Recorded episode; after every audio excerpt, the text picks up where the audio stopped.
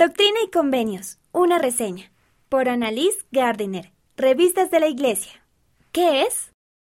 Doctrina y Convenios es una colección de revelaciones modernas de Dios que se recibieron principalmente a través del profeta José Smith.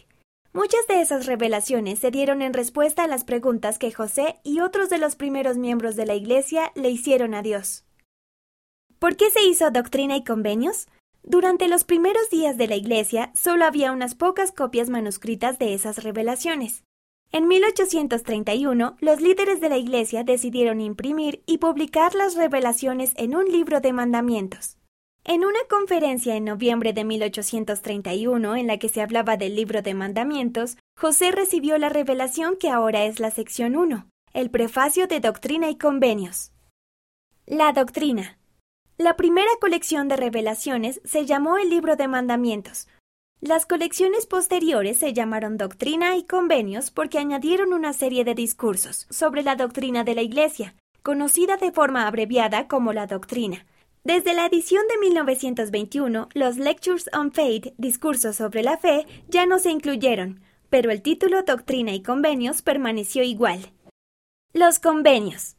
El resto del libro contenía revelaciones que José Smith recibió.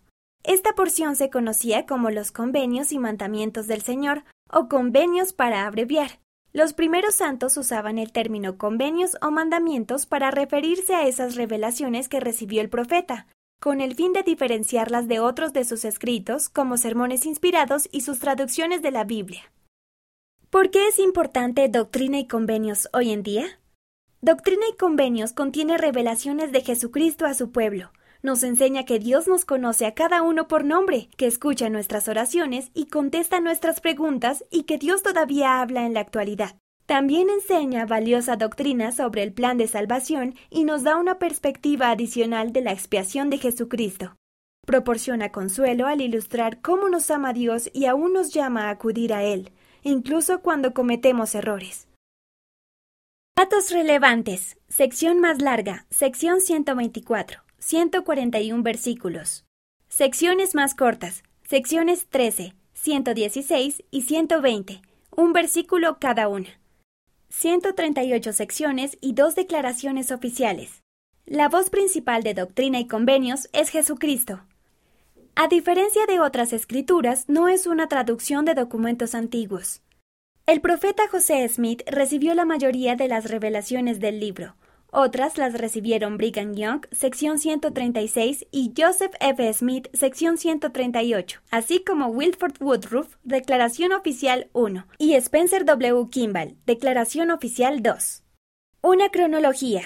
1823. Se registra la primera revelación, sección 2. 1833. Se publica el libro de mandamientos. Pocos ejemplares sobreviven al ataque de una chusma a la imprenta. Dos adolescentes, Mary Elizabeth y Caroline Amelia Rollins, salvan las páginas que pudieron y se esconden de la chusma en un maizal. 1835. Se imprime la primera edición de gran tirada. Tiene revelaciones adicionales y se cambia el título a Doctrina y Convenios.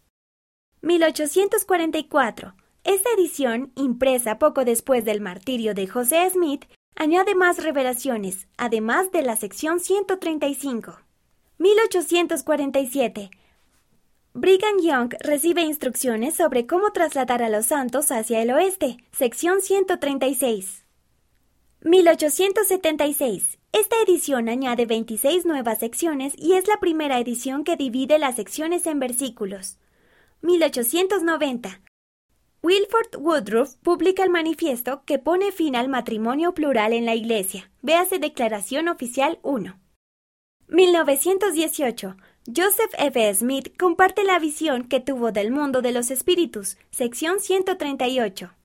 1921. A partir de esta edición ya no se incluyen Lectures on Faith, discursos sobre la fe. 1978.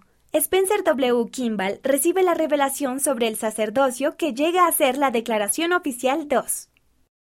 1981. En esta edición se estandarizan los encabezados y se añaden pasajes correlacionados, junto con algunas revelaciones más. 2013. En esta edición se actualiza la información histórica de los encabezados.